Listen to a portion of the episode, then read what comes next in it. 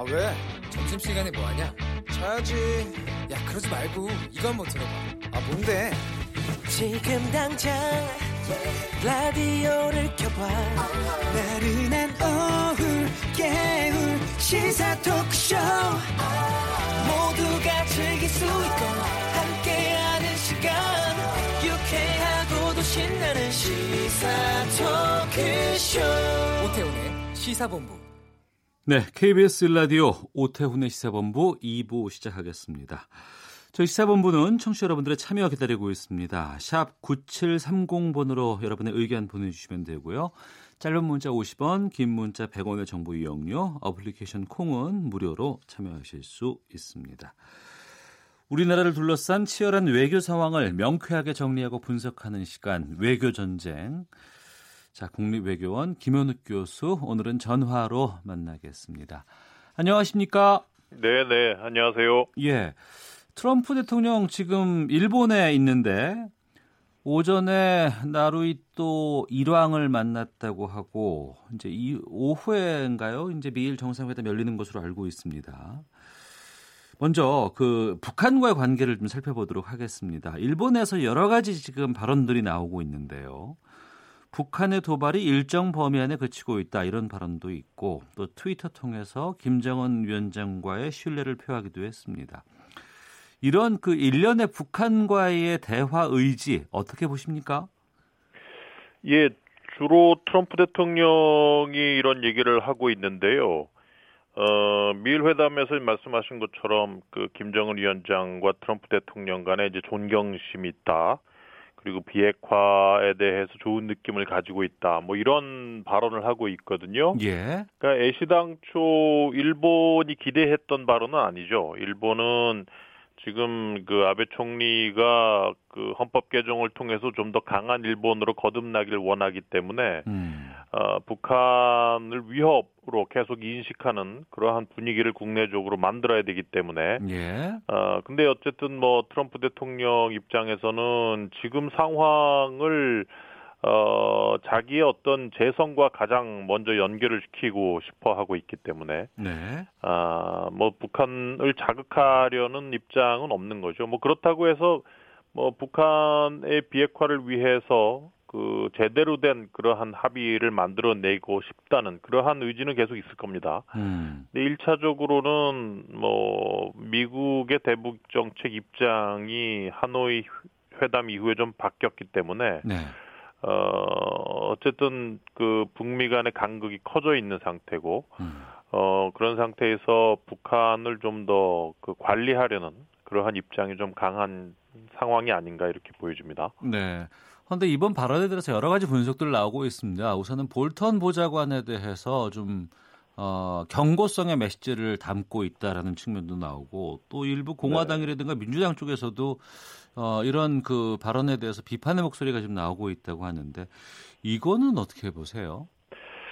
어, 뭐, 지금 미국 내 그, 뭐, 워싱턴 포스트라든지 CNN이라든지 이런 거를 보면은 뭐 단지 북한 이슈뿐만이 아니라 네. 다른 이슈, 뭐 이란 이슈라든지 베네수엘라 이슈 이러한 부분에서 어, 트럼프 대통령과 볼턴 보좌관 간의 의견 차이가 계속 일어나고 있다. 이렇게 보도가 되고 있거든요. 예. 어, 트럼프 대통령의 외교 정책은 소위 그, 그 힘을 통한 평화, 음. 뭐 힘을 통한 외교, 힘을 통한 협상 이런 식으로 요약을 할 수 있습니다. 즉 무슨 얘기냐면 힘을 키우고 군사력을 키우고 국방 예산을 늘리는 것은 좋은데 네. 그게 과연 그 전쟁을 하기 위해서 군사력을 키우는 것이냐 음. 그건 아니라는 거죠. 네. 트럼프 대통령은 자기에게 유리한 협상을 하기 위해서 힘을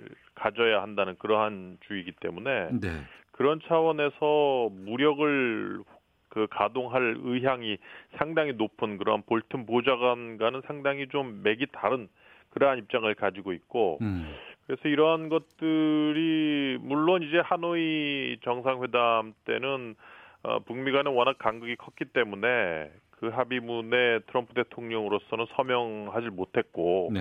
그 결과 그 미국 내에서는 뭐 아, 여전히 지금도 그 no deal is better than bad deal 나쁜 딜보다는 합의 안 한 게 더 낫다 이러한 입장이기 때문에 트럼프 대통령은 계속해서 북한에 대해서 강경한 입장을 고수를 하는 것은 맞습니다. 네. 하지만 그럼에도 불구하고 볼튼처럼 뭐 판을 깨고 음. 정말 북한과의 어떤 결사항전까지도 감행할 수 있는 그 정도의 수준은 트럼프는 아니라는 거죠. 어, 알겠습니다. 미일 간의 관계에 대해서도 좀 질문 드릴까 하는데요. 정상회담 이제 열린다고 하는데 지금 이번에 일정이 3박 4일이에요. 네, 상당히 좀 길지 않나 싶은 생각이 들기도 하고 네, 또 지난달에도 만났고 이번 달에 만나고 다음 달에는 G20 정상회담에서 또 만나잖아요. 네. 이렇게까지 만나는 이유 또 이렇게 길게 만나는 일정 어떻게 보세요? 아, 좀 아베 총리가 좀 급했어요 지금. 어, 아, 본인의 임기 내에 헌법 개정을 하고 싶거든요. 예, 아베 총리는 뭔가 그 강한 일본을 만들어야겠다. 아, 그리고 헌법 개정까지 해서 정상 국가로 일본을 만들어야겠다. 그걸 위해서는 미일 동맹이 뒷받침을 해줘야 되고 미일 동맹을 통해서 국내의 어떤 보수를 결집시켜서 국민들을 헌법 개정으로 계속 이끌어 나가고 싶은 거죠 아베 총리는. 예, 근데 지금 상황을 보면 그렇지가 않아요. 음. 외교적으로 상당히 고립돼 있어요. 네, 어, 북한 문제에 끼지도 못하고 있고 한일 관계도 안 좋고 그리고 그렇다고 해서 트럼프하고 아베 간의 관계가 좋았느냐 그것도 아니거든요. 계속해서 어 뭐 무역 문제라든지 이런 거에 있어서 계속 간극이 있었고 어 그렇다고 해서 뭐 원하는 수준의 그런 정책을 어, 트럼프 대통령이 어, 아베에게 해준 것도 아니란 말이에요. 어 북한 문제에 있어서 아, 아베는 강경한 입장을 원했는데 트럼프는 계속 북한과 대화하겠다는 입장을 폈고 음, 그래서 아베하고 트럼프 간에 계속 간극이 있었죠. 네, 그래서 이제 최근에 아베 총리의 대외 정책이 이제 바뀌기 시작을 합니다. 음, 그러니까 중국하고도 손을 잡고 그리고 어떤 의미에서는 미국이 지금 중국을 계속 견제하고 압박을 하고 있지 않습니까? 예, 근데 지나친 중국 압박은 또 싫다 이러한 입장을 일본은 지금 펴고 있어요 요새. 일본이 예, 예, 예. 그래서 중국과 손을 잡고 외교적으로 또 경제적으로 일본의 어떤 이익을 꾀하고 그러면서 떨어진 어떤 그, 그 뭐라 그럴까요. 음. 인기도를 좀 높여야 되는데 네, 트럼프 대통령은 무역으로 계속 중국을 때리고 일본이 거기에 동참을 해주길 원하니까 어, 이건 아니다. 그래서 주춤을 하고 있는 거죠. 음, 그러면서도 계속 미국과도 관계를 개선을 하고 싶고 어, 그런 식으로 이제 외교 관계를 계속 풀어 나가기 시작을 하고 있는 겁니다. 네, 근데 이제 말씀드렸던 것처럼 가장 중요한 거는 아까 말씀드렸다시피 그 헌법 개정을 통해서 좀 더 강한 일본을 만들겠다고 하는 음, 그러한 계획에 미국이 뒷받침해 줘야 된다. 미일 관계, 미일 동맹이 확실하게 서야 된다. 이러한 그 의도가 있는 거죠. 음, 알겠습니다. 자, 국립외교원 김현욱 교수와 함께 말씀 나누고 있는데요. 국립외교원 교수시니까 이제 이 질문을 좀 드려봐야 될 것 같아서. 뭐 좀 민감한 질문이신가 보죠. 예. 자유한국당 강효상 의원이 그 문재인 대통령과 도널드 트럼프 미국 대통령과의 통화 내역을 공개를 했습니다. 뭐 기밀 누설이다, 뭐 공익제보다 뭐 정치권의 공방은 계속되고 있는데 우선 그 두 정상 간의 노- 대화는 그 비밀로 관리되는 게 맞는 거잖아요. 그렇죠. 어. 그럼 이게 어, 녹취록 형태로 이렇게 기록이 되고 있는 건가요? 어떻게 되는 거예요? 어, 녹취록 형태로 기록도 되고 네. 또 이것이 3급 비밀로 취급이 됩니다. 네. 그렇기 때문에 이것은 원칙적으로는 대외 누설이 금지되어 있는 사항이죠. 음. 물론 그 내용이 중하냐 경하냐 뭐 거기에 따라서 누설을 했을 때의 파급 효과도 좀 달라지겠지만 네. 어쨌든 이 3급 비밀로 어, 되어 있기 때문에 누설 자체가 위법인 것이죠. 네. 그리고 비밀인 두 정상 간의 대화가 공개되는 게 외교상의 결례라고 이제 많이들 얘기를 하고 있는데 네. 이게 어느 정도의 결례로 확산될 수 있어요? 어, 글쎄요, 뭐, 이, 지금 상황을 보면은 이게 오히려 국내 이슈, 국내 이슈로 지금 점점 커지고 있기 때문에 네. 이게 뭐 미국에서의 어떤 반응이 있을까, 뭐 이런 것은 그렇게 뭐 주목이 되고 있지는 않은데 네. 뭐 말씀드렸다시피 미국 입장에서 정말 민감한 문제다. 음. 민감한 문제를 두 정상 간의 통화로 얘기를 했다. 네. 이러한 상황 정도는 아니거든요. 지금 발설 내용이. 음. 아, 만약 그 통화한 내용이 정말 그 두 정상 간에 또 트럼프 대통령 입장에서는 뭐 민감한 내용이다라고 네. 한다면 발설 내용에 대해서 어, 이 부분이 이제 발설되고 누, 누술, 누, 그, 그, 누출된 것에 대해서 미국 측에서 상당히 민감한 반응을 보이겠지만, 뭐, 그 정도는 아니란 말이죠. 네. 하지만 그럼에도 불구하고 양국 정상이 통화했던 내용이 국내적으로 누설됐다는 것은 음. 어쨌든 뭐 입장 바꿔서 생각을 해도 마찬가지 아니겠어요? 예. 뭐 문재인 대통령, 트럼프 대통령 정상 통화를 했는데 이게 미국 내에서 그 내용이 미국 정치권에 이게 누설이 돼서 다 퍼져버렸다고 한다면 음. 어 이거 뭐 트럼프 대통령하고 믿고 통화할 수 있겠어? 당연히 이런 생각이 들 수밖에 없는 거죠. 어. 네.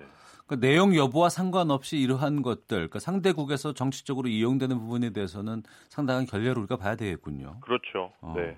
그러면 공개된 내용까지 좀 더 가보겠습니다. 이달 하순에 일본 방문 직후 한국에 들러달라고 제안을 문재인 대통령이 트럼프 대통령에게 했다는 건데 공개된 내용은 그겁니다. 여기에 대해서 자유한국당이 공개를 한 이유가 구걸 외교기 때문이다 이렇게 비판을 했거든요. 네. 예. 구걸 외교인지는 잘 모르겠습니다. 음. 물론 뭐 야당이니까 공세 정부를 좀 공격한다는 차원에서 이런 얘기를 했을 것 같은데 네. 뭐그 아주 객관적으로 본다면 정상 간의 어떤 그 방문이라든지 음. 정상회담이라든지 이런 것은 어쨌든 형식상으로 볼 때 어느 한쪽이 다른 한쪽에게 와달라라고 네. 하는 경우가 거의 태반이거든요. 거의 태반이다. 네. 어. 그러니까 뭐 보통 봤을 때 뭐 전화 통화로 뭐 언제 정상회담을 하자라든지 해서 음. 처음 정상회담을 할 경우에는 뭐 양측 간에 이미 뭐 실무진에서 그 조율을 하고 정상회담 일정을 정하고 하지만 네. 첫 번째 정상이 만나서 보통 아 다음번에는 좀 한국을 와달라 음. 뭐 이런 식으로 해서 이제 또 두 번째 정상회담이 어, 만들어지고 또 세 번째 정상회담이 만들어지고 이런 식으로 되는 거거든요. 네. 뭐 남북한 간에 이제 김정은 위원장과의 만남에서도 그 뭐 그 올해 중에 그때 이제 2018년이었나요? 올해 중에 그 하- 서울을 방문해 달라. 음. 뭐 이런 식으로 하면서 이제 또 한 번의 정상회담을 이제 노렸었던 거죠. 예. 그렇기 때문에 이번에 전화 통화를 통해서 한국을 좀 방문을 해달라는 것은 물론 이제 상황이 상당히 이제 시급한 그러한 경우이기는 하지만 어. 글쎄요, 9월 외교라고 봐야 되는지 실제 보면 네. 그 아베 총리 역시 천황 즉위식에 와달라 트럼프한테 부탁을 했거든요. 어. 그러니까 트럼프 대통령이 이게 슈퍼볼 슈퍼볼만큼 중대한 일이냐 그랬더니 아베 총리가 슈퍼볼보다 뭐 상당히 100배 정도 중요한 일이다 일본에. 음. 그러니까 그렇다면 가겠다 이렇게 해서 이제 트럼프의 방문이 만들어진 거기 때문에 네. 어느 한 정상이 다른 한 정상에게 정상회담 그리고 방문을 요청을 하는 것은 제가 보기에는 뭐 그렇게 비난받을 정도의 일은 아니지 않나 싶습니다. 어. 비난받을 일은 아닌 것 같다라고 말씀하셨는데 네. 그래서 공개가 되거나 아니면 전해준 건가요? 솔직히 지금 많은 분들이 그 외교 쪽에서 외교관들이 이런 것들을 왜 이렇게 유출을 할까에 대해서 의구심들을 많이 갖고 있거든요. 어 글쎄 뭐 원칙적으로는 이 뭐 대외비 그리고 3급 비밀, 2급 비밀 뭐 이러한 그 대외비 사안들이 공개가 되면 안 되죠. 예. 네, 글쎄요, 뭐 어떤 어 이유로 이게 공개됐는지 아니면 뭐 국회의원이 뭐냐고 계속 쫄라댔는 건지 음. 아니면 뭐 정보원 보호할 것이라고 믿고 준 건지 네. 어쨌든 간에 이게 누, 누설이 된 거는 뭐 정부 차원에서는 좀 좋은 일은 아니다. 음. 예. 그렇게 봐야 되겠죠. 네. 신중하게 말씀해 주셔서 알겠습니다. 여기까지 말씀 듣도록 하겠습니다. 고맙습니다. 예, 감사합니다. 네, 외교전쟁 국립외교원 김현욱 교수와 함께했습니다. 헤드라인 뉴스입니다. 제주와 남해안 지방에 불어닥친 강한 비바람으로 항공기 운항에 일부 차질이 빚어지고 있습니다. 조세영 신임 외교부 1차관이 한미 정상 통화 내용 유출에 대해 범법 행위라고 판단한다면서 온정주의에 휩쓸리지 않고 합당한 조치를 취할 것이라고 밝혔습니다. 미국 정부가 중국 통신장비 업체 화웨이를 전방위로 압박하는 가운데 올해 화웨이의 스마트폰 출하량이 최대 24% 줄어들 것이라는 전망이 나왔습니다. 폐기물 불법 처리 근절을 위한 제도 개선 방안을 논의하는 공개 토론회가 국회에서 열립니다. 지금까지 라디오 정보센터 조진주였습니다. 이어서 기상청의 최영우 씨입니다. 네, 미세먼지와 날씨 정보입니다. 5월의 마지막 한 주 월요일인데 오늘 비로 시작을 했고요. 전국적으로 흐리고 비가 옵니다. 주로 제주 쪽으로 비가 집중이 되면서 남해안과 제주에는 현재 호우특보가 발효 중입니다. 일부 경남과 제주 쪽 주의를 하셔야 되겠고요. 전남 남해안과 경남 제주 10에서 40mm의 비가 더 오겠습니다. 많은 곳은 제주 남부와 산지 쪽으로 80mm 이상의 비가 더 내리면서 지금까지 어제 이후로 제주 산지에는 200에서 최고 400mm 안팎 밖에 폭우가 쏟아져 내렸고요. 전라도 진도군 105mm, 완도나 순천 또 경상도 남해로는 90mm 안팎에 많은 비가 지났습니다. 그 밖에 중부지방 같은 경우 오늘 약하게 현재 서울을 비롯해서 비나 이슬비가 지나고 있는데요. 앞으로 중부지방은 5mm 내외의 비만 좀 더 지나겠고요. 지금 제주 남부나 산지를 뺀 다른 지역은 5에서 40mm 정도의 비가 더 지난 뒤 점차 오후에 서쪽을 시작으로 밤에 대부분 그치겠습니다. 비가 좀 요란하게 내리죠. 돌 돌풍과 함께 천둥 번개를 동반하고 있고요. 해안과 강원 산지 중심으로는 바람이 아주 강하게 불고 있습니다. 그 밖에 내륙도 강한 바람 속에 시설물 관리 안전사고 주의하셔야 되겠고요. 제주 항공 쪽을 이용하시는 분들은 각별히 꼭 운항 여부 확인을 하셔야 되겠습니다. 오늘 강풍특보가 해안가 중심으로 계속 내려져 있습니다. 풍랑특보도 거의 전해상에 발효 중이고요. 기온은 서울 21도 등 전국이 20도에서 25도 분포로 어제보다는 큰 폭으로 떨어져 5도에서 10도가량 낮습니다. 평년보다도 낮은 기온 속에 좀 서늘하겠고요. 내일부터는 당분간 기온이 평년과 비슷하거나 약간 높은 정도로 당분간 심한 폭염은 없겠습니다. 한편 이렇게 비가 내리면서 강수 세정 효과 덕분에 미세먼지 농도 오늘 내일 좋음에서 보통 사이 이어지겠습니다. 지금 서울 기온 19.6도, 오늘 서울에 5.8mm의 비가 기록됐습니다. KBS 날씨 정보 최영우였고요. 계속해서 이 시각 교통 상황입니다. KBS 교통정보센터의 이승미 씨가 전해드립니다. 네, 이 시각 교통 상황입니다. 교통량이 많은 시간대는 아닌데요. 돌발 상황이 계속해서 발생하면서 정체가 되고 있습니다. 중부 내리고속도로 창원 방향으로 감곡 부근 2차로와 갓길에서는 대형 화물차가 고장으로 서 있으니까 주의하셔야겠고요. 서울 양양고속도로 양양 방향 내촌 부근 1차로에서 고장으로 서 있는 승용차를 처리하고 있습니다. 경부고속도로 서울 방향 천안 부근입니다. 1km 정체 승용차가 고장으로 서 있었기 때문이고요. 수도권 구간 410 12km 지점인데요. 달래내 고개 부근에서 발생한 버스 관련 오중 추돌 사고는 현재 4, 5차로 막고 처리 작업하고 있습니다. 금토분기점 부근부터 1km간 정체가 심한 상태입니다. 서울 시내는 내부순환로 성산 방향으로 기름램프 부근 3차로에서 승용차 관련 사고 처리하고 있어서 차로 변경에 유의하셔야겠습니다. KBS 교통정보센터였습니다.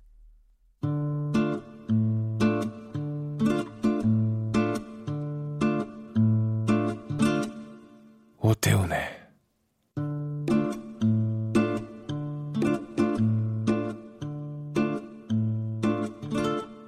시사본부 네, 1시 24분 지나고 있습니다. 매주 월요일 차에 대해서 살펴보는 시간입니다. 권용주의 차차차. 그대로 읽어드릴게요. 자동차의 미래 권력 저자이자 국민대 자동차 디자인 겸임 교수인 권용주 칼럼니스트 자리하셨습니다. 어서 오십시오. 네, 안녕하십니까. 예, 이 바뀌었네요. 뭐 직업이 바뀐 건지 뭔지. 아, 그 조금 바꿨습니다. 아, 알겠습니다. 이제 이제 전직을 하고 음. 어, 회사를 떠나서 네, 더 이상 듣고 싶지는 않고 예. 최근 현대차 그룹 정의선 부회장이 네네. 미래에는 자동차를 구매하지 않고 공유하는 시대가 열릴 것으로 전망한다. 자동차 산업이 격변할 것이다. 네. 이런 이야기를 했었는데 이 어떤 발언이에요, 이게? 지금까지 자동차 회사의 수익 구조나 생존을 보면 네. 제조물이잖아요. 네. 자동차라는 이동 수단을 잘 만들어서 음. 어, 오태훈 MC에게도 팔고 네. 저에게도 팔고 음. 어, 살 사람에게 자 우리 차 좋습니다라고 해서 팔아서 수익을 만들었어요. 예. 그런데 음. 어, 이제 안 산다는 겁니다. 미래에는. 안 산다. 네. 차를 안 산다. 그렇죠. 대중교통이 발전하고 어, 잠깐 잠깐 필요할 때 이용할 수 있는 공유차가 활성화가 되면 음. 굳이 내가 살 때부터 어, 타지 않아도 가치가 떨어지는 네. 우리가 보통 새 차 사면 비닐 뜯을 때부터 같이 떨어진다고 하잖아요. 타지 않아도 그렇죠. 중고차 가격을 예, 그러니까 예. 그렇게까지 재산 손실을 감행하면서까지 어. 자동차를 살까라고 고민을 해봤더니 안 살 것 같더라는 거예요. 함께 뭐 나, 나눠서 타고 막 이런 예. 게 가능하게지겠구나. 그렇죠. 그러다 보니까 아 이제 제조뿐만이 아니라 음. 이제 새로운 서비스를 만들어야 되겠구나. 예. 그래서 어, 이동시켜주는 모빌리티 서비스를 한다 이런 얘기입니다. 그 교통산업과 전반에서 뭐 사업하겠다는 이야기인가요? 그러면? 아주 쉽게 설명하면 말씀하신 대로 예. 어, 나 대중교통 사업할 거야 어. 이 얘기입니다. 현대가 그렇죠. 어. 왜냐하면 우리가 지금 최근에 이제 결국은 자동차 회사가 자동차를 직접 만들어서 지금 어디다 판냐면 교통사업은 운수 사업자에게 팔잖아요. 예. 뭐 택시 하시는 분, 버스 하시는 분, 뭐 전세버스, 시내버스 이게 일종의 하나의 이동의 유통 과정이라는 겁니다. 네. 그런데 이거를 자동차 회사가 그분들한테 팔지 않고 음. 직접 소비자와 연결이 돼서 시내버스도 하고 택시도 하고 어, 뭐 고속버스도 하고 그러면 운송 수익이 생긴다는 거죠. 그러면 제조에서 줄어드는 수익을 네. 운송에서 보전을 한다는 겁니다. 음. 그런 차원에서 교통사업을 한다는 거고 예. 이거를 그냥 우리가 대중교통 사업 하겠습니다 그러면 엄청난 반발이 있겠죠. 그렇죠. 기존의 사업자들이. 예, 예. 그러니까 이걸 좀 에둘러서 표현한 게 smart mobility 사업 하겠습니다라고 얘기하는 거예요. 근데 대기업에서 뭐 빵집 만들고 아 빵집 운영하고 뭐 이런 거에 대해서 비판 많잖아요. 네네. 그리고 이제 못 들어가게 하는 부분들도 있고 하는데 네. 그런 부분에서 문제가 없어요? 어, 그러니까 이제 이렇게 해석이 되는 겁니다. 지금 카카오 모빌리티나 타다 같은 회사가 자꾸 커가고 있잖아요. 예. 그러니까 그런 회사는 되고 어. 어, 왜 제조사인 현대차는 안 되느냐. 예. 이렇게도 해석이 되는 부분인데 근데 기존의 이 교통사업자들이 워낙 세분화돼서 규정이 돼 있어서 예. 어, 이게 대기업이 들어오는 것에 대해서 반발이 있죠, 당연히. 예. 그런데 현대만 들어가는 게 아니고 음. 이미 글로벌에서 보면 GM도 들어가 있고 네. 포드도 교통사업 하고 있어요. 음. 어, 폭스바겐도 이제 시작을 했고. 네. 그러니까 거대 자동차 회사, 글로벌에서 현대자동차와 생존을 다투는 자동차 회사들이 음. 이미 교통사업에 진출해 있으니 네. 우리가 안 하면 음. 이것도 더 위험하다 이런 논리가 나오는 거죠. 실제로 지금 현실화되고 있어요? 예, 그럼요. 포드는 이미 전략 사업을 두 개를 만들었는데 네. 하나는 우리가 포드라는 자동차가 자동차를 계속 만들게요. 음. 그래서 개인이 사시든 뭐 운수 사업자가 사시든 사세요라고 하는 게 있고 네. 그리고 또 한 가지는 우리가 만든 거 가지고 우리가 직접 교통사업 할게요. 음. 해서 교통사업을 하고 있어요. 아. 예, 그리고 폭스바겐은 공유차 사업에 진출을 했고 네. GM이 미국에서 우버랑 경쟁사 어. 리프트 카풀 사업 이미 하고 있는 겁니다. 아, 그래요? 예, 예. GM이 하는 거예요? GM이 하는? 거예요. 그럼 예. 아, 그렇군요. 우버의 경쟁사가 있는데 네. 그건 GM이 하는 겁니다. 어. 그러니까 이미 하고 있으니 우리도 할 수밖에 없습니다라고 얘기를 하는 거죠. 예. 근데 이제 제조, 그러니까 차를 직접 제조하는 회사가 이런 교통 사업까지 한다 그러면 일반적인 교통 사업으로만 영위해서는 안 될 것 같거든요. 네. 뭐 투자를 많이 한다거나 아니면 새로운 시스템을 만든다거나 새로운 서비스를 선보인다거나 이런 것들을 해야지만 될 거 아니겠습니까? 그러니까 지금 당장 운전자가 있는 자동차로 교통사업에 들어가면 네. 반발이 있겠죠. 어. 그러니까 이제 앞으로는 운전자가 없는 차가 나올 거라고 예상을 하잖아요. 자율주행차. 그렇죠. 예. 그 자율주행차 가지고 이제 운송 사업을 하겠다는 거예요. 어. 그러면 현대자동차가 운전자 없는 자율주행차로 예. 뭐 지금 어, 한국운수 택시 회사를 차려놓고 우린 자율주행 택시 하겠습니다. 그러면 어. 운전자의 인건비가 줄어들기 때문에 이동 요금이 떨어지게 됩니다. 음. 예, 그런 식으로 이제 사업을 하나씩 하나씩 확장해 나가겠다 이런 얘기죠. 네. 예를 들면 시내버스 파업이 얼마 전에 끝났지만 음. 결국 요금 인상이었잖아요. 네. 그러니까 이용자가 많이 없는 시간에 음. 아, 자율주행 버스로 수요와 응답을 하면 어, 저쪽에 지금 승객이 있네. 그런 버스를 빨리 보내고 음. 그것도 운전자 없는 음. 그런 식으로 운행하면 결국은 전체적인 비용은 줄이되 자동차 회사의 수익은 제조 판매에서 이제 운송 수익 쪽으로 어, 조금씩 보전이 돼간다 이런 전략을 가지고 있는 겁니다. 네. 아, 무슨 말인지는 알겠는데요. 네네네. 근데 이제 어, 차를 만드는 회사잖아요. 근데 이런 것들을 활성화하면 차가 더 안 팔릴 것 같기도 한데 정말 자동차 안 살까요, 사람들이? 아 저는 이렇게 봐요. 이게 퍼블릭하고 프리미엄하고 달라질 거라고 보는 겁니다. 네. 그러니까 자동차가 단순히 이동하는 기능적 역할도 하지만 음. 하나의 브랜드 상품이란 말이에요. 네. 어, 저 브랜드가 좋으니까 나는 갖고 싶어라고 할 수도 있는 거거든요. 비록 재산상의 손실을 감안하더라도 음. 저거 한 대 갖고 있으면 어 뿌듯해. 그럴 수 있거든요. 그런 사람들이 있죠. 예. 네, 그러니까 소유하는 자동차는 프리미엄 브랜드로 점점 고급화돼 가는 거고요. 음. 그- 하지만 소유하지 않고 단순하게 이동 목적으로 사용이 가능한 public 브랜드의 차들은 네. 오히려 구매가 줄어든다는 겁니다. 어. 근데 현대차는 지금 프리미엄 브랜드보다는 public 브랜드가 훨씬 더 많이 팔리는 구조를 가지고 있잖아요. 예. 그러다 보니까 어, 이미 뭐 독일이나 그런 프리미엄 브랜드에 비하면 음. 공유가 활성화될 때 더 치명적일 수 있다. 네. 그런 차원으로 이제 운송 영역을 자꾸 어, 쳐다보게 되는 거죠. 음. 자동차가 이동 수단일 수도 있지만 또 하나는 재산 수단일 수도 있기 그렇죠. 때문에. 그냥 하나의 브랜드 상품으로서 나의 소유욕을 충족해주는 음. 그런 상품으로서의 가치도 하고 있다는 거죠. 예. 근데 자율주행을 하게 되고 내가 거기에 몸을 맡길 때까지 안전성이 담보되려면 시간이 많이 필요하지 않아요? 그 부분이 이제 제일 안전성 부분에서 확실하게 안전해야 되거든요. 정말 안전해야 되거든요. 네, 왜냐하면 네. 제가 운전하지 않기 때문에 네. 누군가 와서 받아도 안 되고 어. 이 차가 또 받아도 안 되고 예. 어, 급정거를 해서도 안 되고 음. 모든 게 완벽해야 됩니다. 네. 그러다 보니까 이제 이런 얘기 나오는 거죠. 자율주행에 대해서 많은 자동차 회사나 지금 수많은 4차 산업혁명을 앞서서 외치시는 분들이 모토쇼 같은 데 가보면 대부분 자동차 회사가 발표할 때 뭐라고 하냐면 2025년, 30년이면 우리 상용화할 수 있습니다. 이렇게 얘기를 해요. 네. 그런데 한번 생각해 보세요. 지금 2019년인데 어. 6년 뒤거든요. 예. 빠르면. 어. 6년 뒤에 그러면 실제로 우리가 내 주변에서 나랑 같이 섞여 다니는 자율주행차를 볼 수 있을까? 글쎄 모르겠어요.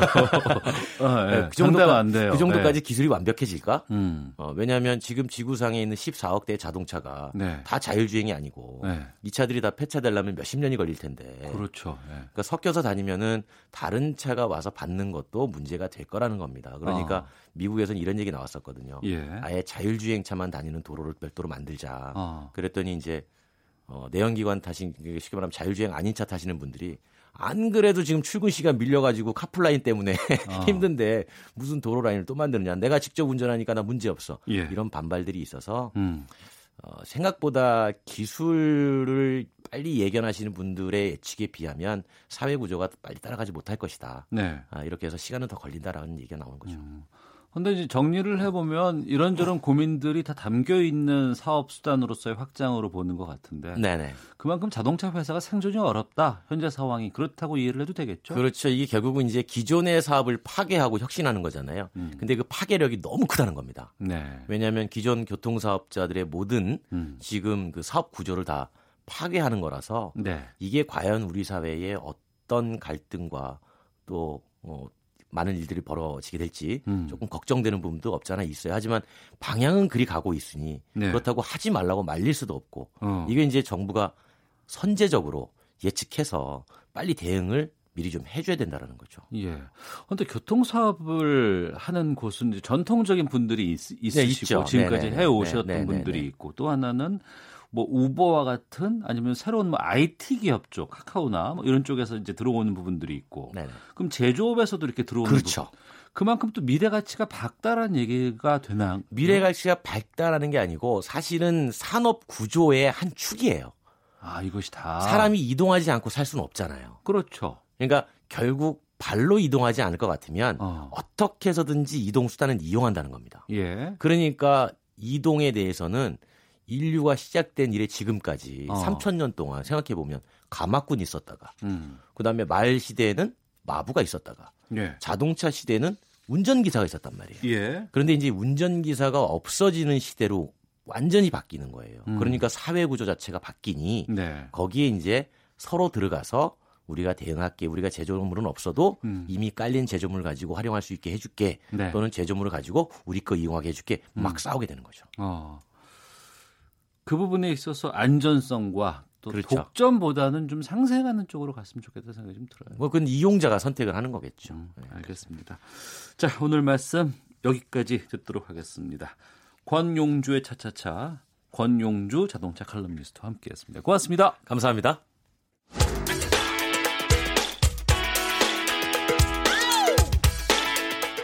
오태훈의 시사본부는 여러분의 소중한 의견을 기다립니다. 짧은 문자 50원, 긴 문자 100원의 정보 이용료가 되는 샵 9730, 우물정 9730번으로 문자 보내주십시오. KBS 라디오 앱 콩은 무료입니다. KBS 라디오 오태훈의 시사본부. 지금 여러분은 대한민국 라디오 유일의 점심 시사 프로그램을 듣고 계십니다. 12살의 나이에 영화 감독이 되기로 마음먹었던 어리숙한 영화광이었습니다. 예. 이 트로피를 이렇게 손에 만지게 될 날이 올 줄은 상상도 못했습니다. 예. 메시 beaucoup. 네. 영화 감독을 꿈꿨던 12살의 소년 봉준호. 그가 한국인 최초로 칸 영화제 최고상인 황금 종려상을 수상하게 됐습니다. 심사위원 만장일치로 뭐 수상했다는 뉴스도 나오고 있는데 먼저 칸 현지의 반응은 어땠는지부터 좀 듣도록 하겠습니다. 칸에서 막 도착했다고 하는데요. 어, 영화 평론가 윤성은 씨 연결을 해서 현지 분위기 어땠는지 들어보도록 하겠습니다. 나와 계시죠? 네, 안녕하십니까. 윤성훈입니다. 예, 도착하신 지 얼마 안 됐다고 들었어요.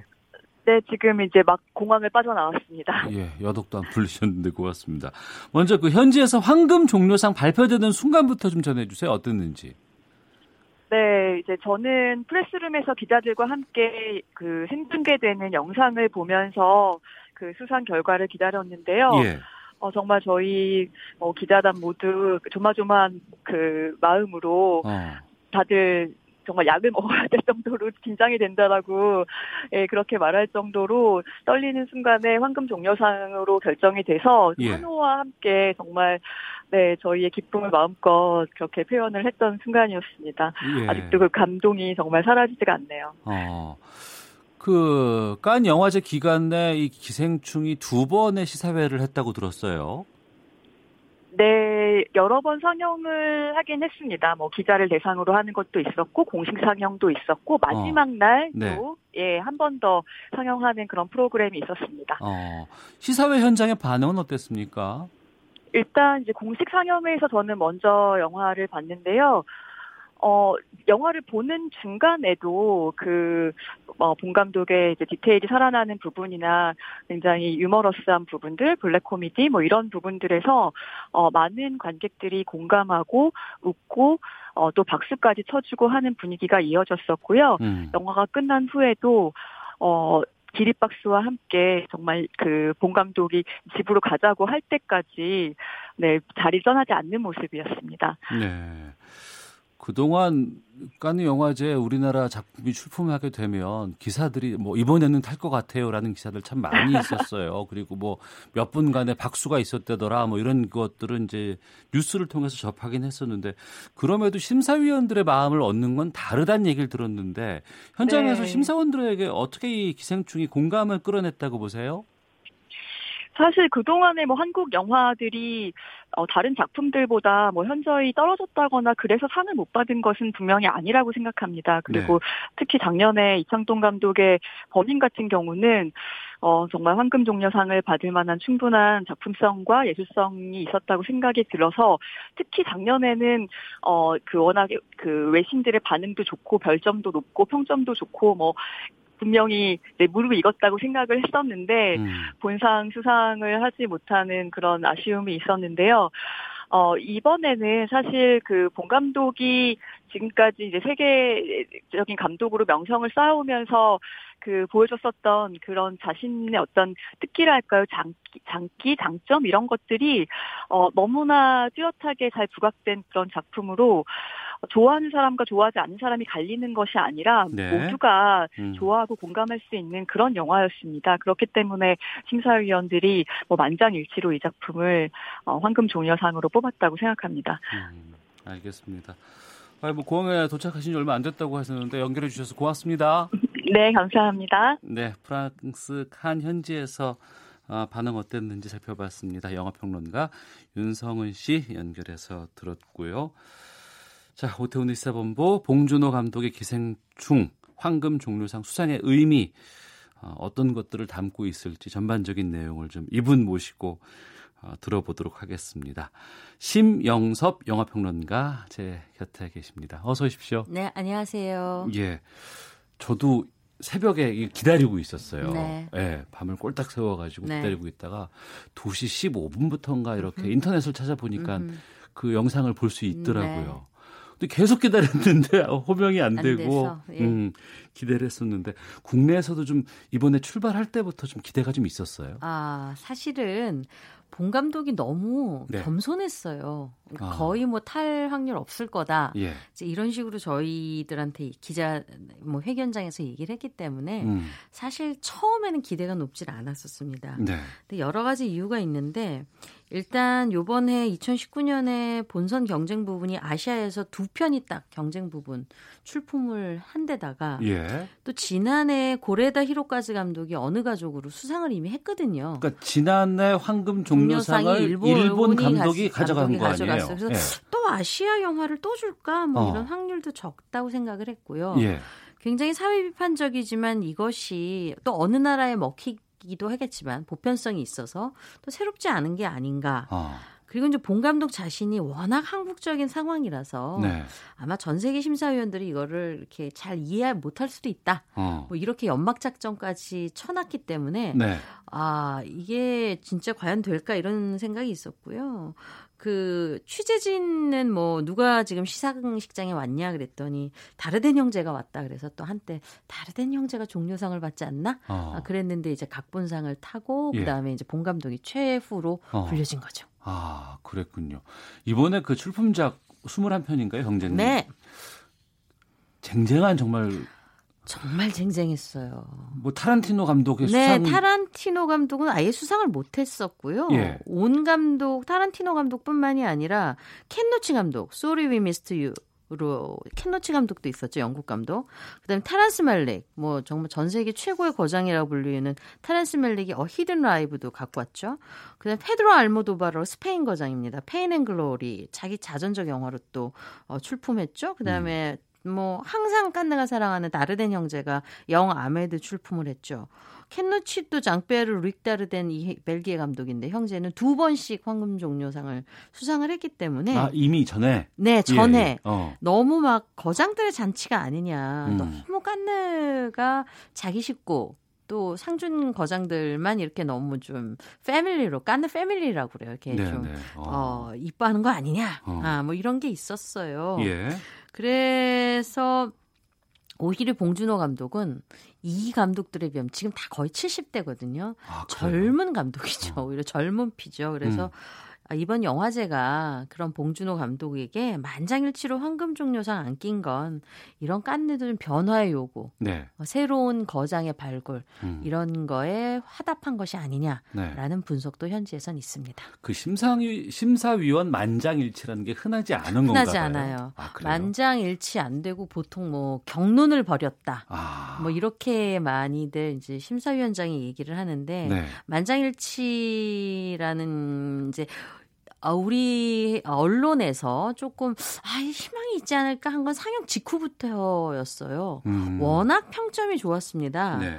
이 르필린 프랑세즈나 뭐 스크린 같은 곳에서는 뭐 3.5점 뭐 이래서 가장 21개 경쟁작 중에서 높은 점수를 받았거든요. 음. 어, 그래서 이제 가능성이 있겠다. 네. 아, 라고 생각을 한 것인데요. 어, 이 만장일치에 대해서는 이 심사위원장인 이 멕시코 감독입니다. 알레한드로 곤잘레스 이냐리투 감독의 이야기를 들어보면 거기에 답이 있어요. 음. 뭐라고 이야기를 했는가? 봉준호 감독은 예측할 수 없는 방법으로 다른 여러 개의 장르로 우리를 데려간다. 네. 장르적 풍성함, 어. 그리고 놀라운 반전, 그리고 예술성이 어우러져 있기 때문에 네. 아마 전 세계 심사위원들의 그 마음을 사로잡았을 거고요. 음. 어, 저는 그 심사위원 중에 요르고스 란티모스라는 그리스 감독이 있었거든요. 예. 그래서 아, 되게 다행이다. 어. 이 요르고스 란티모스 감독은 기생충 봤으면 되게 좋아했을 거다라는 어. 생각을 했었거든요. 예. 근데 아니나 다를까 거의 만장일치로 어, 준것 같습니다. 우리가 알고 있는 일반적인 특히 미국 위주의 영화제가 있어요. 네. 그리고 뭐 국제 영화제 같은 거 많이 있습니다. 뭐 네. 우리나라에서도 뭐 국내 영화제 네. 같은 건 있지만 네. 저는 현장을 처음 봤는데 놀랬던 게 우선은 네. 규모가 좀 생각보다 작아요. 그렇죠. 네. 아, 그게 이제 크로아제트라는 거리에 있는 거예요. 예. 그러니까 규모보다는 역사성과 의미죠. 어. 어떻게 보면은 깐느는 전 세계에서 가장 거장들의 영화를 가장 먼저 오프닝을 해요. 음. 그러니까 이게 어느 영화제에서도 보지 못한 새로운 영화를 보는 게 그 영화제의 질에 굉장히 중요하고요. 음. 그다음에 두 번째로는 얼만큼 그 거장들 그리고 좋은 작품들이 오는가라는 네. 것이 있거든요. 그래서 제 아, 3대 영화제는 사실 깐느, 베니스, 베를린인데 네네. 규모는 크지 않지만 어. 아카데미처럼 떠들썩하지도 않지만 네. 가장 내실 있는 영화제고요. 어. 그 중에서도 깐느가 가장 어떻게 보면 세계적으로 권위 있는 영화제다 자타공인하는 예, 그런 것은 이제 다 암암리에 어. 서로가 이렇게 인정하고 있는 상황이라고 볼 수가 있죠. 예, 실시간으로 트위터에 이제 그날 수상할 때막 네, 올라오는 거 보면은. 이렇게 나왔었어요. 어 이번에 안 불렸어. 음. 다음에도 안 불렸어. 이번에도 네. 안 불렸어. 그러면 네. 가능성이 높아진다고 하는데 다른 영화제 같은 경우에는 뭐 몇개 부문 수상 이렇게 되는데 네. 깐느는 그런 게 없나 봐요. 아 가끔 뭐 주연상하고 작품상을 받기는 하지만 음. 아, 이렇게 막 겹쳐서 받거나 공동 수상을 하는 일은 사실 굉장히 드물어요 깐네에서는요. 아. 그리고 이, 이제 우리나라에서 깐느 황금 종려 그 제가 예. 박찬욱 감독이 올드보이로 심사위원상을 탈 때 있었어요 거기에 2등상 탈 때. 그때가 2003년이었나요? 네, 그게 예. 한 10년도 넘, 넘은 일인데 예. 그것도 뭐 프레스 기자실에 있었던 게 아니고 어. 김동호 위원장의 배려로 그그 그 뤼미에르 대극장 안에 있었거든요. 예, 예. 그때도 똑같아요 상황이 이제. 어. 마지막에 불리면 이게 황금 종료상인데 마지막에 무항이 아니라 두 번째로 불려서 그러니까 심사위원 대상이 네, 두 번째로 심사위원 대상 예, 예. 좋기는 한데 막 아쉬운 거예요. 어, 어. 근데 이제 요번에는 정말 황금 종료상을 탔으니 음. 너무 좋아요. 거기 그러니까 정말 기자단, 평론가단, 그다음에 거기 뭐 영화 제작자들, 관계자들 뭐 전 세계에 모인 기자들 막 이런 사람이 우글우글 하거든요. 어. 그때 이제 우리나라 작품 이, 이 황금종려상을 탄다는 건 대단한 아마 그 기쁨이었을 거고 기억이었을 거예요. 그러니까 박찬욱 감독의 올드보이가 탔을 때 황금 종려상은 화씨9일일인가요 네, 네, 맞, 맞아요. 그래서 그때도 조마조마했었는데 어. 이제 마지막에 다른 감독이 불려줬던 것이고요. 이번에도 마이클 모 감독이 네, 마이클 직접 모. 이번에 와서 시상도 했던 네. 걸좀 봤는데 네. 저는 걱정이 그게 있었어요. 뭐냐면 넷플릭스 옥자로 음흠. 한번 배급을 했었는데 음흠. 그거 까내서 한번 좀 많이 호되게 당했다는 얘기를 들었거든요. 그거는 글쎄요 배급상의 문제이지. 예. 어, 봉준호 감독 자체에 대한 신뢰는 어. 굉장히 어. 굳건한 것 같아요. 아 그래요? 네 그리고 봉 감독 같은 경우에는 이번 수상이 처음 수상인데 처음 수상이 황금 종려상이었던 것이고요. 음. 100년의 역사를 자랑하는 저희 한국 영화 아니겠습니까? 우리 한국 영화사에서 네, 최초의 일이며 어. 또 최고의 쾌거가 아마 이 봉준호 감독의 황금종려상일 것 같아요. 예. 그래서 2002년도에 임권택 감독님 영화 취화선이 예. 감독상을 수상하지 않았었습니까? 예. 아, 그랬을 때부터 시작해서 계속해서 황금종려상을 누가 탈 것인가? 음. 아, 박찬욱 감독, 또 이창동 감독, 여러 감독 감독들이 와서 또 상을 타고 또 여우주연상을 밀양으로 전도연 씨가 타고 그래서 상 어, 여러 감독도 배우도 탔지만 황금종려상만큼은 음. 저희가 아, 타지를 못했는데 에, 이번에 이런 정말 그 봉준호 감독도 9년 만에 사실은 수상을 한 아, 것이고요. 그래요? 네. 또 첫 수상이 황금 종려상인 이런 놀라운 결과를 만들어낸 것이죠. 어. 우리가 전 세계 영화가 사나 영화적인 산업 측면에서 상당히 네. 좀 이렇게 가치가 있는 시장이잖아요. 네, 그렇습니다. 그러니까 저희 나라 특징이 우리나라가, 예, 네, 예. 아, 굉장히 영화를 많이 보고요. 어. 저희 이제 천만씩 들잖아요. 예, 예. 그러면서 굉장히 빨리 영화를 봐요. 음. 그래서 전 세계에서 우리나라 영화를 영화 흥행의 어떤 바로미터 같은 걸로 봅니다. 그래서 음. 어벤져스나 이런 흥행 대작들이 네. 우리나라에서 가장 먼저 개봉을 하고 음. 관객들의 반 응을 보고 어, 그런 다음에 이제 전 세계 개봉을 하는 그런 경우가 많아요. 네. 그래서 최근에는 미국보다도 더 빨리 개봉하거나 음. 미국하고 거의 동시에 개봉을 하죠. 네. 그리고 이제 뭐 굉장히 다양한 배우와 감독들이 내한을 하고 있고요. 어. 뭐그 뒤에는 또 우리가 부산영화제라는 굉장히 중요한 아시안의 어떤 필름 어, 페스티벌과 마켓을 갖고 있는 그런 음. 여러 가지 배경들이 함께하죠. 네. 칸느 영화제에서 뭐 그랑프리 황금 종려상을 수상했다 그러면 왠지 예술 영화 같을 것 같고 음흠. 좀 잔잔하고 깊이 있는 음악 영화가 될 것 같은데 네. 흥행에서는 별로 관심이 없는. 네. 그런데 봉준호 감독은 우리가 그동안 알았던 많이 봐왔던 작품들은 왠지 CG가 좀 많이 나오는 부분들도 있고 네. 그리고 이제 대중적으로도 상당히 인기도 많은 작품들이 많이 나오잖아요. 네, 네. 봉준호 감독은 사실 장르의 마법사다라고 불리우죠. 봉준호 감독이 안 해본 장르가 거의 없죠. CG가 많이 나오셨다고 했는데 그건 봉준호 감독이 괴수물이나 SF물도 했기 때문이고요. 예. 또 블랙 코미디, 플란다스의 개 같은 거, 그다음 음. 에 스릴러, 마더 같은 장르, 예, 예. 어, 또 범죄물, 살인의 추억 같이 거의 다양한 장르, 거의 모든 장르를 아우르면서 자신만의 영화 세계를 구축해 왔는데요. 네. 그렇기 때문에 이 다른 감독들과 달리 대중을 사로잡는 상업 영화를 만들면서 그런 점은 타란티노 감독하고 좀 비슷한 면도 있어요. 타란티노 감독도 꽤 상업 영화 감독으로 킬빌이라든가 이런 예, 영화를 예. 만들었으니까요. 어. 그래서 어, 여타 좀 세계적인 거장들과 음. 아, 다른 차별점이 있다는 생각을 들고요. 네. 결국 이 깐느 영화제 황금 종려상 수상은 그간 그 19년간 견고하게 구축된 이런 봉준호 월드에 대한 인정이자 음. 찬사가 아닐까 네. 하는 생각이 듭니다. 저희가 봉준호 감독 얘기만 좀 많이 했는데 배우 송강호 씨와도 인연이 상당히 네. 오래 전부터 있었다면서요? 네, 그렇죠. 어, 송강호 씨와는 지금 네 번 같이 했었고요. 어. 떻게 보면 대단한 케미를 이루고 있다고 볼 수가 있죠. 살인의 추억, 괴물, 설국, 설국 열차, 기생충, 즉 봉준호의 페르조나 배우가 바로 송강호라고 할 수가 있을 것 같습니다. 음. 아, 봉준호 감독은 이번에도 가장 먼저 송강호 배우와 최우식 배우를 함께 캐스팅을 했다고 하고요. 예. 어, 이 둘이 말을 하지 않아도 서로의 정말 속내와 연출 의도를 알 만큼 이제는 찰떡 궁합을 보여줬다고 하고요. 음. 이게 좀 기생충이 배우들이 많이 나오는 연기 앙상블이 중요한 영화인데 네. 아. 거기에 이제 송강호가 후배 배우들을 챙기면서 이 가족들 간의 어떤 케미스트리를 보여주는데 그 핵심이 됐다고 해요. 음. 그래서 어 사실 송강호 배우는 대배우인데도 네. 이런 여러 배우들과 함께 작업을 하면서 어 이런 상황을 어, 그러니까 대등한 비중에 많은 인물이 나오는 원탑이 아니라 아. 근데 이런 상황도 굉장히 즐겨 즐겼고 예. 어 봉준호 감독의 말을 빌자면 혼자만의 고독한 고독한 사투가 아니라 음. 재능 있는 후배들과 어우러져서 함께 하는 게 네. 즐겁다라는 그런 그 대배우의 면모를 갖고 있죠. 인터넷상에서 지금 회자되고 있는 내용들을 이렇게 보면 그게 사실인지는 모르겠습니다만 네. 송강호 씨가 어, 어느 곳에 가서 오디션을 봤는데 떨어졌다고 해요. 네. 근데 그때 조 감독이 봉준호 네, 씨였고 네, 맞습니다. 뭐 그런 인연 때문에 지금까지도 계속 간다고 하더라고요. 네.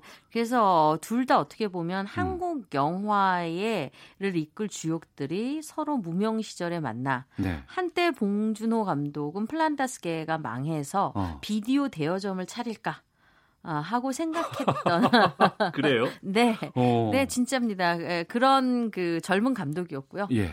어, 송강호 배우는 뭐 한 1년에 70만 원도 많이 번다. 아이고. 라고 생각했던 연극 배우 출신의 두 사람이 만난 거죠. 어. 이러면서 역사가 시작이 된 거라고 그 나비. 효과로 펼쳐져서 네. 이제 100년의 대한민국 역사사에 역사에 그런 이런 영화를 어. 만들어낸 것인데요. 어찌 보면 그 송강호가 갖고 있는 가장 인간적이고 소시민적인 면모가 음. 봉준호 감독의 영화에서 가장 잘 구현되는 게 아닌가라는 음. 생각을 하게 됩니다. 네, 저희가 시사 프로그램이라서 하나만 좀 더 여쭤보면 네. 이번에 그 기생충 영화가 네.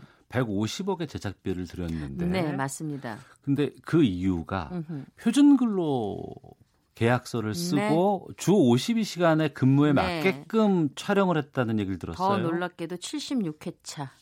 아, 그건 무슨 그러니까 뜻이죠? 76회차. 이미 다 감독이 동선이나 예. 여러 가지 연출의 효율성을 충분히 고려하고 어. 어 150억에 맞춰서 표준근로 시간에 맞춰서 배우들을 썼다는 얘기가 되죠. 어, 지금까지 굉장히 의미심장한 그렇게 거예요. 못했었나요? 네. 우리들을 그러니까 우리 영화 제작 환경은 사실 암 암암리에 예. 어, 감독 중심의 음. 그러니까 헐리우드와는 조금 더 굉장히 차별되는 이게 어떻게 보면 자랑거리였지만 그러나 또 문제가 많은 그런 근로 기준 시간을 갖고 있는 거죠. 네. 그렇기 때문에 감독이 밤을 새고 촬영을 하는 일도 다반사였고 어. 또 거기에 적합한 어떤 그 어, 근로 그 표준이 없었던 것이죠. 예. 어, 그럼에도 이제 불구하고 영화를 한다는 꿈과 희망으로 어. 많은 희생 스탭들의 희생이 있었던 것이거든요. 아, 예, 그런 예. 식의 관행을 이제 새로 시작을 했다는 점에서 음. 그러면서도 어, 굉장히 적절한 회차에 예, 그러면서 또, 어, 또 150억이라는 제작비를 갖고 어, 영화를 만든다는 점에서 네. 영화 제작의 한 가지 모범 사례로 남을 것 같습니다. 아, 그러면 단순히 이번 이 기생충의 제작이 네. 영화 흥행이라든가 아니면은 뭐 수상을 넘어서서 네. 근로 조건, 노동 조건 전반에 변화를 줄 수 있는 계기로 삼을 수 있겠군요. 네, 그렇죠. 그리고 아마 아, 이런 노조가 이런 것들을 예, 선도해서 어. 어 어떻게 보면 하나의 사례로 관행으로 음. 어, 만들어낼 수도 있는 어떤 전환점인 것 같아요. 네. 한국 영화의 위상이 한 번 더 올라가지 않을까라는 네. 생각이 드는데 제2의 봉준호 감독이 계속 나와야 되는 상황이 되자 되지 않겠습니까?